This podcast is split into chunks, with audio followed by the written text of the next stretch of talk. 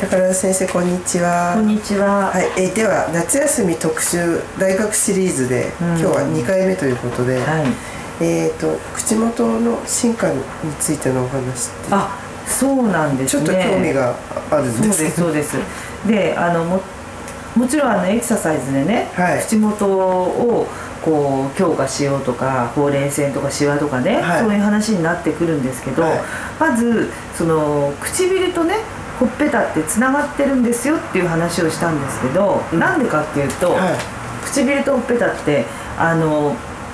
うーん人間ってもう今大人になってこう話してるから噛む話になるんですけど生まれたばっかりって歯もないしで自分が生きていくために一番最初ほら赤ちゃんとして生まれてきてやることって母乳を吸うかあるいは、まあ、お母さんが母乳入れなかった時には母乳瓶を吸うじゃないですか、うんはい。じゃあその吸吸ってる感じを想像してこうまあペットボトル筋トレって私もあるんで あれ吸う時なんですけどうん吸う時って唇だけで吸ってくださいって言っていたって結局そのそこにつながってる胸筋っていうか頬を動かさなければその行為ってできないわけですよ。そうですね、うん、それで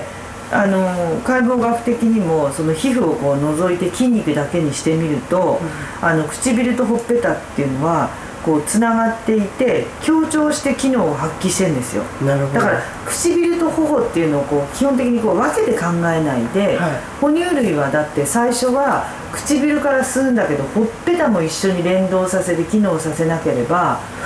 で吸い込めない状態からうんうん。始まったわけじゃない。だから哺乳類がその母乳をねあの哺乳瓶を飲むために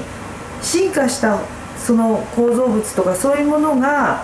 その表情筋っていうかほっぺたであるっていうことだからその表情筋っていうとあの皆さんほら泣いたりとか笑ったり表情をあ作るっていうものっていうふうになるんだけれどもそれはその確かにその名前の由来はそうなんだけれどもでももっとその唇周囲のこの表情筋っていうのはこの今言ったみたくこう重要でほらミルクを飲むとかさ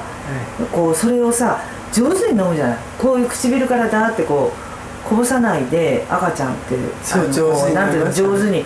べちゃべちゃべちゃべちゃこう垂れ流しみたいにならないじゃない？でそれがこうできる機能っていうのはもう本当にこの表情筋のおかげで飲んでるっていうことを再認識してほしいっていう話をしたんですよ。でちなみにですねだから結局表情を作るために進化したわけだから結果的にそう泣いたり笑ったりであって、一番最初の進化の段階はその吸節行為というか、うん吸うっていうことからスタートして、でも笑ったり泣いたりができるからそれが後としてその表情筋っていうふうにあのだって表情を作ることが結果としてできたっていうことそうするとねそれとじゃあ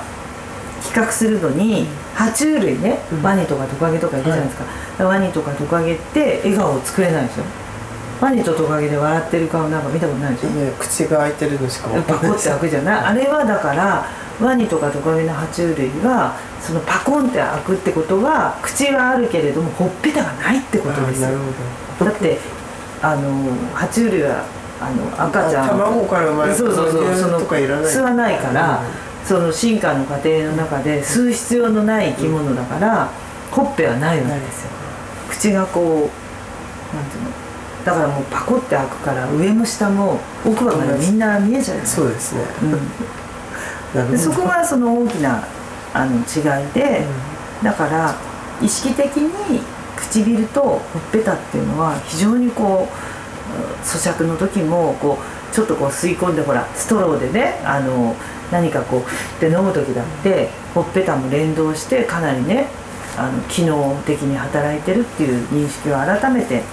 その唇とほっぺたの筋肉がつながってますよっていうところでことを意識した方がいいってこと。うん意識してね、一生懸命こう、まあ、使うっていう。使う。うん、っ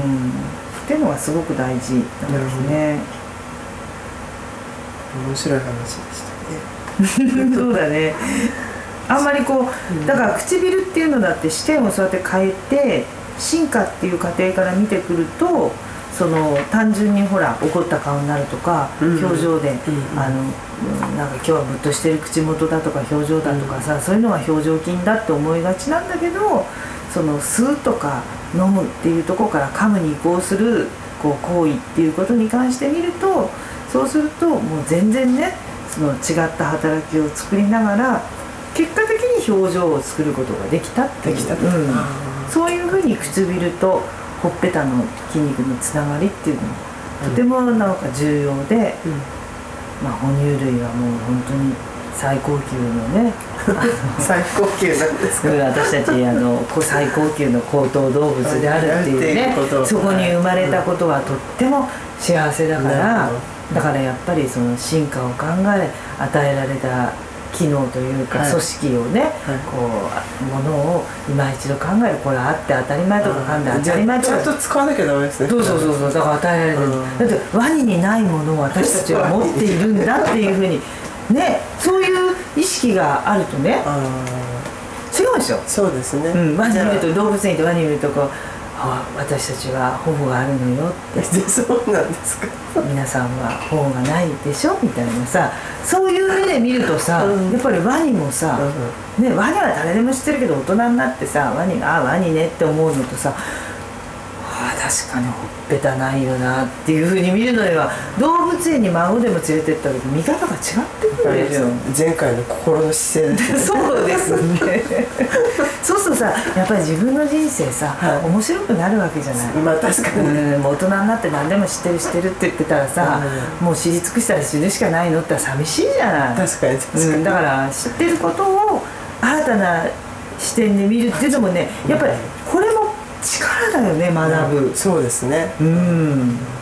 新しい発見でそう学ぶ力大事ですよやっぱり。ほっぺたってよかった。垂れ下がるの嫌だとかさ言ってるけどさ。喋んないと。ねすいません、はい。そんな話で。ありがとうございました